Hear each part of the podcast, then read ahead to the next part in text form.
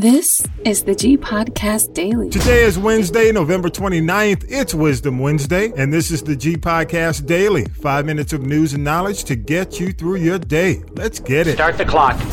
And on this day, In 1908, civil rights activist Adam Clayton Powell was born in New Haven, Connecticut. In 1935, two term congressman from North Carolina, Henry Plummer Cheatham, died in Oxford, North Carolina. In 1989, the Space Shuttle Discovery landed after completing a secret mission. It was led by the first black commander of a space shuttle mission, Colonel Frederick D. Gregory, and actor Chadwick Boseman of Black Panther fame would have been 47 today. Born on this day in 1976.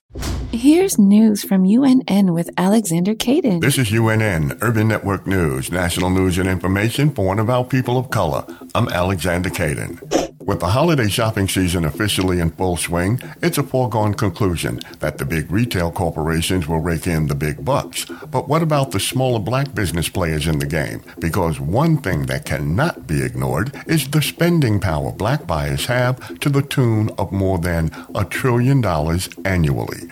So, in theory, there should be no excuse not to at least spend a few dollars with companies and stores owned and operated by black folks. And there's no shortage of black owned businesses to support, with the internet being the great equalizer for companies that don't have a physical store.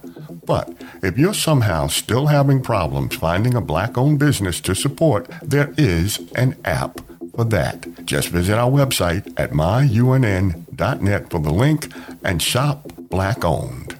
A federal appeals court in Arkansas has ruled that only the federal government and not private citizens or civil rights groups can sue to enforce the 1965 Voting Rights Act. The decision will likely be appealed to the Supreme Court, but if it does stand, it could hamper individuals and civil rights groups' legal right to fight racial discrimination in voting.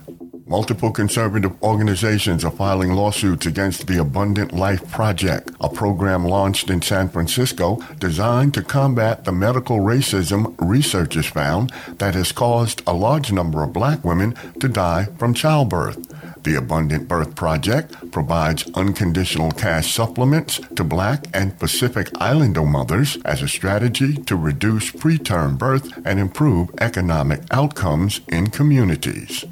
As Chicago's brutal winter looms, city and state officials are scrambling to find shelter for more than 2,000 migrants now living at airports, police stations, and on the city's streets. A 77 year old black Texas attorney was arrested for allegedly smuggling narcotics to inmates while making work related visits to a county jail. You've been listening to UNN. For more national news and information for and about people of color, visit our website at myunn.net. Your G clip of the day. Make sure you catch up on This is the G podcast this week. A new episode returns this Sunday, 6 p.m. Eastern. Listen to This is the G Podcast and subscribe. All links at castropolis.net. It's Wisdom Wednesday. The BJ Murphy Radio Show. It was a shame to see T.I. and his son and his family in the Mercedes Benz Stadium fighting and arguing and getting thrown out over an argument. And, you know, his son King has been in the news a lot. I think he's rebelling against T.I. because I, I think that his father didn't pay a lot of attention to him, and this is his way of getting attention.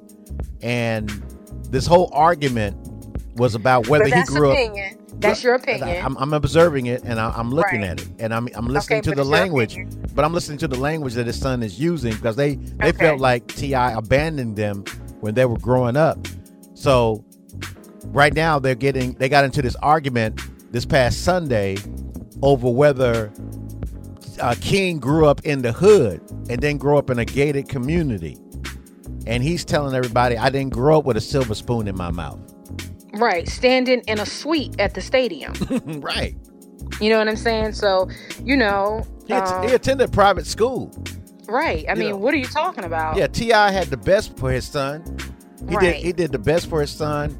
His son preferred to live with his grandmother, Mm-hmm. and T.I. asked him, Well, because Tiny said in the video is because he wanted to suck a pacifier, and that was the only place where he could do it. She said he wanted to suck a pacifier until he was 12. right. Yeah, that's crazy. The BJ Murphy Radio Show. Thanks for stopping by. This has been This is the G Podcast Daily. News and knowledge to help you get through your Wisdom Wednesday, November 29th, 2023. Enjoy your day. You've been listening to This is the G Podcast. This is the G Podcast is a production of the Castropolis Podcast Network. Thanks for listening.